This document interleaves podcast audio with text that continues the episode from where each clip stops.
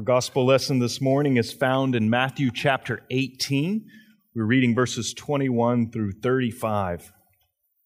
Then Peter came up and said to him, Lord, how often will my brother sin against me and I forgive him? As many as seven times? Jesus said to him, I do not say to you seven times, but seventy times seven. Therefore, the kingdom of heaven may be compared to a king who wished to settle accounts with his servants. When he began to settle, one was brought to him who owed him 10,000 talents. And since he could not pay, his master ordered him to be sold with his wife and children and all that he had in payment to be made. So the servant fell on his knees, imploring him, Have patience with me, and I will pay you everything. And out of pity for him, the master of that servant released him and forgave him the debt. But when that same servant went out, he found one of his fellow servants who owed him a hundred denarii. In seizing him, he began to choke him, saying, Pay what you owe. So his fellow servant fell down and pleaded with him, Have patience with me, and I will pay you. He refused and went and put him in prison until he should pay the debt. When his fellow servants saw what had taken place, they were greatly distressed. And they went and reported to their master all that had taken place. Then his master summoned him and said to him, You wicked servant, I forgave you all the debt, all that debt because you pleaded with me.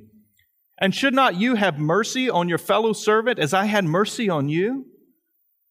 And in anger, his master del- delivered him to the jailers until he should pay all his debt. So also my heavenly Father will do to every one of you if you do not forgive your brother from your heart. This is the word of the Lord. All right, guys, I know Florida lost last night. You guys are sleepy today. This is the word of the Lord. I appreciate somebody's enthusiasm back there.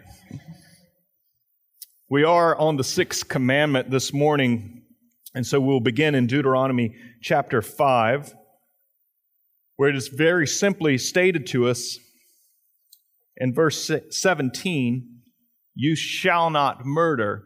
And as we have done throughout this series, we'll be taking the entire meaning of this commandment from the broad body of Scripture, everything that is revealed about what it means for us not to kill and to act in violence. While living in Virginia, I decided to adopt a hobby my two hobbies at that point were planting a church and tending to small children. And to preserve my own sanity, I needed one other outlet. We lived on a small postage stamp piece of property about a mile behind the Pentagon, and so I decided to learn how to grow grass.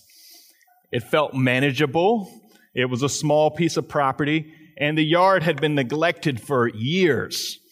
There were azaleas that were all overgrown, knotted together, three bushes that had created one new organism together. It was like the Trinity or something. I'm not sure still. It was a mess. And so I plowed the yard and read about fescue, the grass that will grow there in hard Virginia red clay. And I watered it and watched it grow. I then went back in and patched where the seed had not taken and suddenly had a beautiful yard. It was pride and joy, something I could do manually that didn't talk back. It's wonderful. And then the next fall, I noticed that there was some weed taking over the yard. It was called crabgrass. And uh, it had gone fairly strong. Now, I had researched this and I had put down this stuff called pre emergent that was supposed to help you with crabgrass. But here's the trick I had some very liberal and kind neighbors who were glad to share their crabgrass with me. See, they hadn't gotten on the lawn campaign, and so crabgrass can just travel very quickly, and that's what happened. So it took over my yard. So I go to my local garden store and I ask them about crabgrass, and they gave me this bottle. They said, attach this to the end of your hose and then spray it across your yard. How many square feet do you have to cover? Told them, they said, this will do it. So off away I went to go rid my yard of crabgrass attached it to the hose, began spraying. I noticed pretty quickly that I went through the bottle and I'd only done a quarter of the yard. And so I looked at the back of the bottle and there were instructions. You know how they tape them on and it's a little booklet that unfolds and it's very small print.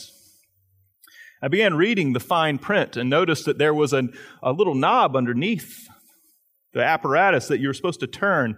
And then they gave you instructions. You know, if you have a certain type of grass, you adjust the knob to five. If you have fescue, you adjust the knob to one.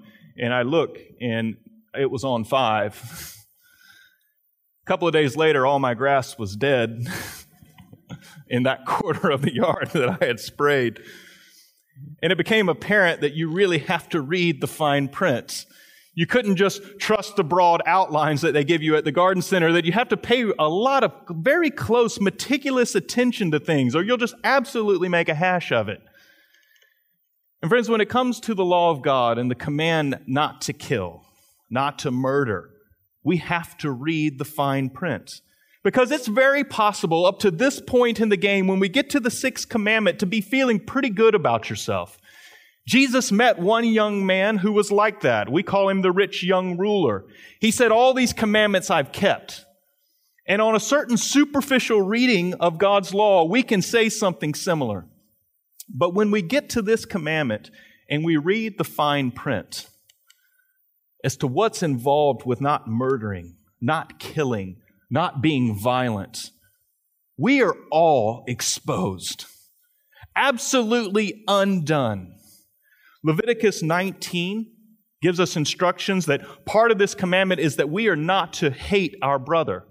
It's in verse 17. And then Jesus develops that, of course, as to what we read earlier in the service in Matthew 5 that we are not to curse, that we are not to insult, that we're not to hate, or we'll be liable to judgment. And suddenly we are undone. Our hearts are exposed, and we see that none of us have kept the commandment, that we can't, that our sinful disposition just pulls us right into this, that we do insult, that we do hate, that we do struggle with forgiveness. And it's here that we see one of the great functions of the law in our life that the law serves us as a mirror exposing who we are. And that it reveals all the filth and all the sin and all the dirt within us. And it draws us to one solution. That the only solution possible for us in our cursed state when we see all of our sins and filth is Jesus. And that the law points us there. That we must have Him atoning for us, Him dying in our place, being cursed taking on the weight of the law himself. And this is what Jesus does for us. And then on the other side of that deliverance, the second beautiful side of the law is that now it functions as a map for us and that it guides us in the way of what it means to love God and neighbor. And so the law serves us with that double edged sword, exposing us and convicting us and also guiding us. And this morning, as those who have been forgiven by God, as those who are redeemed and brought out of the house of Egypt, forgiven for all of our sins and faults and failures, we ask this question of God What kind of life does this law, not to kill, not to murder, what kind of life does it lead us into? And there are three main angles that we can approach this from in looking, that, looking at all that Scripture says. And the first is this we respect life. It's apparent in the command that there is a preservation of human life when we are instructed not to murder. This, of course, is built on the broader foundation of what the Bible says about who human beings are. That we've been created in the image of God, Moses tells us in Genesis 1 and verse 27, that God fashioned us. And in the ancient Near Eastern world, an image of a great king was a representation of his authority. And so a great king would commission images to be made of himself and then distributed them around the turf of his dominion. They were representatives of his authority and rule. And that's what we are as human beings. We are images of the living God, representatives of his authority and rule, even in our fallen state, in our sinful corruption. We are images of God, assigned with a tremendous dignity. And so when we receive the command not to kill, it's because that image has such great dignity that we are to respect it. and that life is God's gift that He gives to the human being. And to kill another human being is to steal that gift. It is to take it away when it is only God's to take away. When you look at the broader parts of Deuteronomy, as this commandment is developed, you find that there are certain limited situations where life is legitimately taken away from another human being. There are plenty of provisions. But on the whole, most of the law is concerned with protecting that life and keeping it, preserving it. There's one rather humorous example in Exodus chapter 20, or 22, excuse me, where there's a discussion of if you catch someone breaking into your home, if you catch a thief in the night, then you are justified to kill them because you don't know whether they're a threat to your physical life and to your family. And so it's appropriate. But if you catch the thief in daylight, you're not allowed to kill because you know exactly what's going on. And so this is the general direction, the, the impetus of the law is to say that no, we protect and preserve life. That that is who we are, that life is God's gracious gift to us. And we respect the image of God that He has stamped on each one of us. When I was a seminary student, Melissa and I had the opportunity to go to East Africa, and we were about 12 miles away from Mount Kilimanjaro, uh, visiting a village there. When we were first pulling into the village, we were looking off to, uh, off to the right of the road, and Kilimanjaro was there all clouded in. Suddenly, the clouds gave way and broke, and you could see the entire mountain, which very rarely happens. And so we asked the driver to stop our, our van that was packed with people. I hung out the window to take the picture of this majestic, glorious mountain, all 18,000 feet of it. In front of me was a young African boy standing on the side of the road, and he was just in my picture. He stuck out his hand as I'm trying to get it all framed up, and he stands there. I'm sitting there frantically telling him to move. You know, slide away. I'm doing the tourist thing. I'm trying to take my picture. You're messing it up, you know? He, of course, wasn't understanding me. I wasn't understanding what he was doing. I didn't get the picture. It clouds back in. I get back in the van, and the driver then tells me what was happening. He says, Well, many of the kids on the road make money by having their pictures taken. Many tourists want to take their pictures. So he's sticking out his hand, thinking you were taking a picture of him. And I thought to myself just how backward my priorities were that day. Here I have the image of God in front of me, and I'm trying to shoo him away.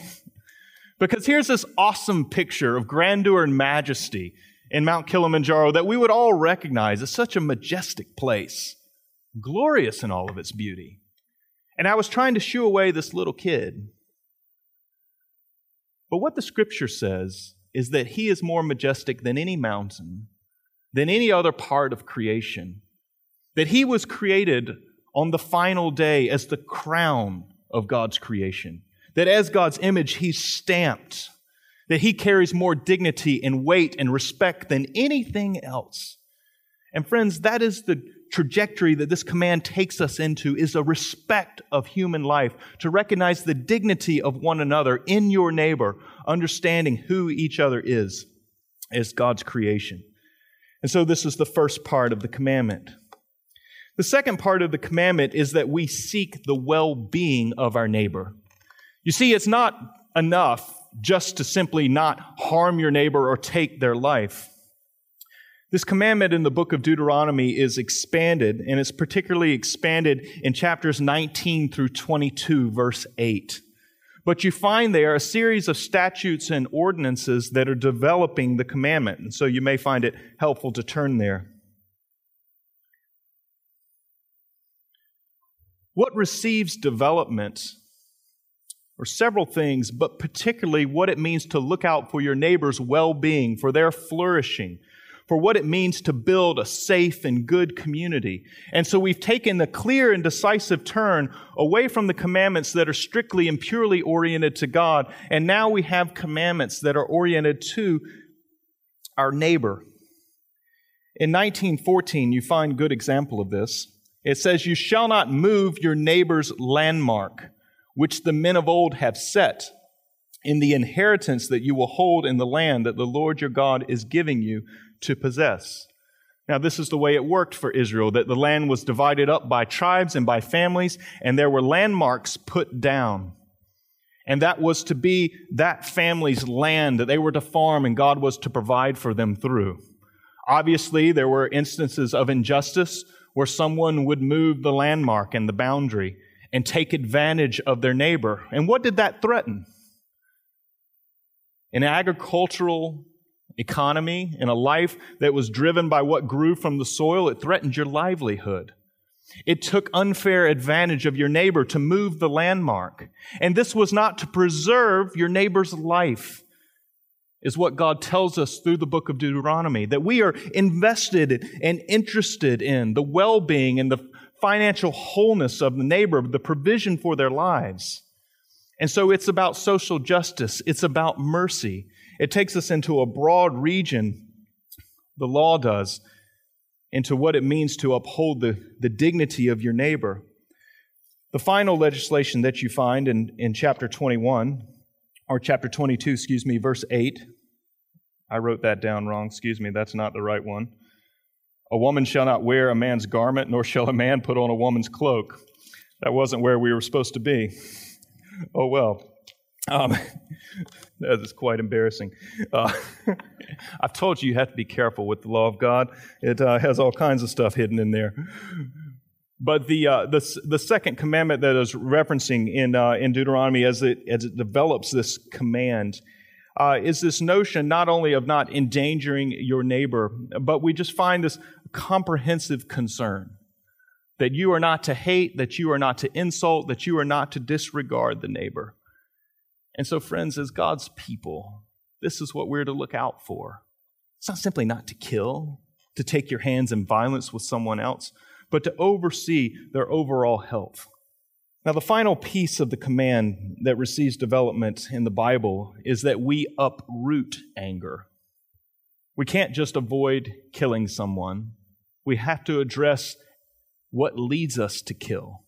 That down in the depths of our hearts, there are fires burning that can lead to murder.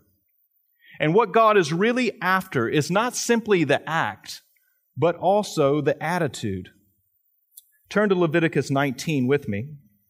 19, verse 17. You shall not hate your brother in your hearts, but you shall reason frankly with your neighbor, lest you incur sin because of him. You shall not take vengeance or bear a grudge against the sons of your own people, but you shall love your neighbor as yourself. I am the Lord.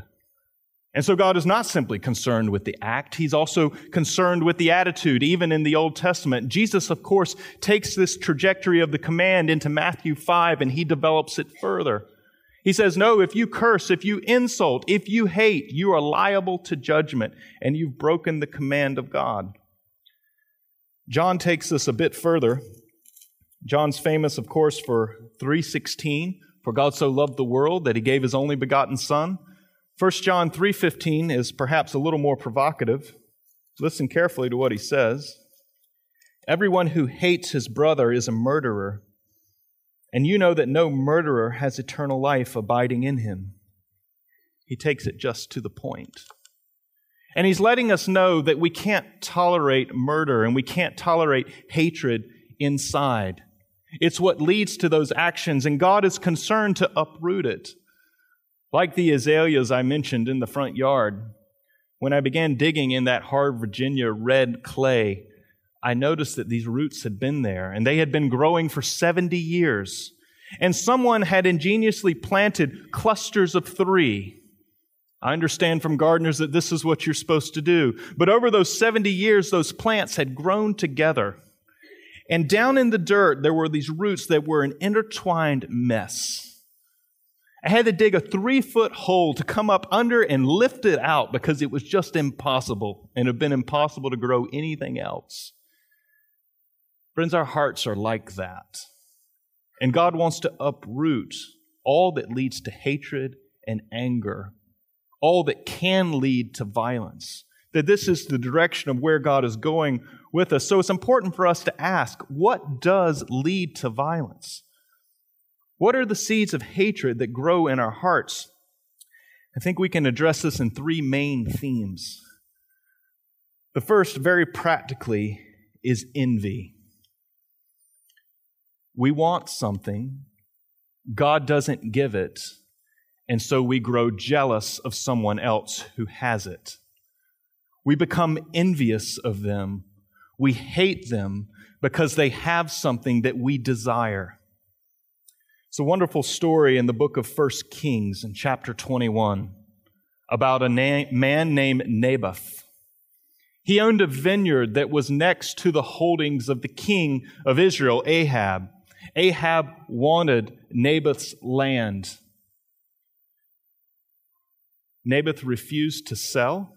He didn't want to liquidate his assets. He says, Far be it from me to sell my inheritance in the land to you. And so then Ahab's wife learns of this.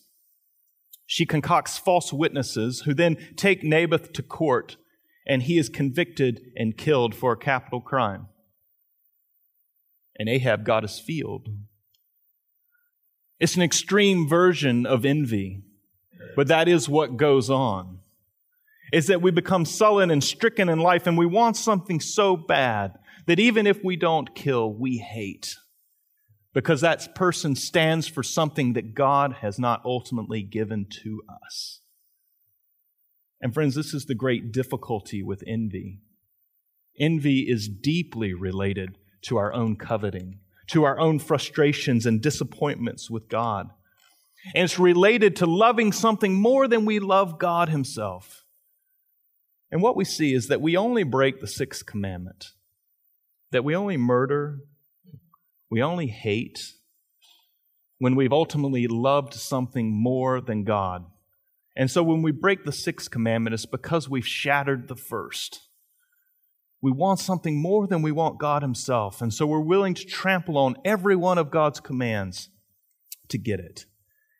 And so this has to be uprooted. It has to be lifted out. It has to be torn out of us, this envy. Second, very practical thing that inspires hatred and violence in our hearts is injustice. It's when we feel wronged, when we've been handled, we feel justified to be angry. We think it's within our rights. Of course, the Bible does say that there is an anger that is righteous, but we're also warned about anger, and we're, I don't think oftentimes the anger that we want to justify is righteous especially when dealing with injustice. We feel the sting of what has done and we take that very personally. And then we want revenge. And injustice can inspire that hatred within us. And what we tend to do is that the offenses of the person against us, they seem to outweigh the sins that we then start to replicate in dealing with the situation. And we think we can justify them, and it doesn't really matter. And God won't take them that seriously. That their wrong against us is so much more severe and profound than our wrong. As a young pastor, I was witness to a situation in which I saw powerful men shield and protect someone who was doing wrong. And I didn't like it. I had personally been impacted by the situation, and it was gut wrenching. And in the process of watching the person be shielded, I was talking with my mentor. Because every instinct in me that where there's a gene from Robin Hood was ready to act, to make the situation right, to overcome evil with evil. It's what I was inclined to do. And my mentor, Tim Russell, he finally asked me, he asked me whether I thought God was big enough to handle the situation. And he asked me whether I thought that God was perhaps more just than I was. I knew the answer was yes, theologically speaking. But I knew that practically that was what was on the line that I did think I was more just than God, that God needed my help in this situation, that I needed to take care of this for him, that he was falling down on the job, and so it was time for revenge to set in. And I was pointed very quickly to Romans 12. Do not be overcome by evil, but overcome evil with good that this sense of injustice and my entitlement and my rights needed to be uprooted. Otherwise, I would become a violent man, hatred in my heart. This has to be taken out. A third very practical piece towards uprooting anger is learning to forgive that this is hard for us. This is when we've been wronged and someone has apologized and truly and sincerely repented, and we hold on to it. We hold on to it because it just has never quite healed, or we want to hold it over the person. We were wronged, and we want to let them know that and let them live with that. In Matthew 18, we find the question asked to Jesus by Peter. He asked him, How many times am I supposed to forgive my brother? Seven times? Peter thought that was somewhat noble. The rabbis had said all you had to do was three. So he had doubled it and added one. For a whole week's worth, you could forgive somebody. Jesus then says, No, I tell you, Peter, it's a difficult translation. 70 times 7 is to be your forgiveness. This is just pointing to an inordinate number. 70 times 7, the numbers of perfection multiplying themselves out. He's saying that you are to be gracious. But what's interesting is Jesus is quoting an Old Testament story when he uses this phrase 70 times 7. You can find this in Genesis chapter 4. In Genesis 4, we find the story of Cain's descendants. Cain was, of course, the first murderer. He murdered his brother Abel. And his descendants are increasingly evil and increasingly violent. The last descendant that is mentioned is a man named Lamech. In verse 23 of chapter 4, he sings a song. He says, Ada and Zillah, his wives, hear my voice. You wives of Lamech, listen to what I say. I have killed a man for wounding me, a young man for striking me. If Cain's revenge is sevenfold, then Lamech's is 77 fold. Do you see the endless violence that Lamech pledged himself to? 77 fold would he repay someone who wronged him. He was ruthless. He was a violent man. He is the last one of the genealogy given to us. He is a murderer. And do you see what Jesus is saying? Jesus is calling us to be ruthlessly gracious. That just as violent as Lamech was, that is how kind and forgiving we are to be. That if he paid back 77 fold, you are to forgive 77 fold. It's the same phrase. And friends, we have to have a surgery done on our hearts to have everything about bitterness and malice and everything that would lead us not to forgive removed, torn out, pulled out of the hard clay of our hearts that likes to hold on to it. It's what has to happen inside of us if we are to keep this command. And so we're exposed. The weight of the command not to murder, it can feel like an incredible burden. But we have a friend, and his name is Jesus, and he's borne the burden for all of our failures with this law. He takes it upon himself. All your exposure and shame that comes with your anger, that comes with your envy, that comes with your unrighteous indignation. Jesus bears all of that. He freely forgives it through his own sacrifice, going under the curse of the law. And then he imparts his spirit to you. And he gives you his spirit so that you can then learn to walk in the ways of his law. in a life giving way, being fully human, learning how to respect life, learning how to look out for the good of your neighbor and to protect his livelihood and well being, and learning how to have this surgery done that uproots the seeds of violence that live within us, extracts them, pulls them out. That's what your God welcomes you into in this command. It's a gracious and good way. Let's walk in it. Let's pray.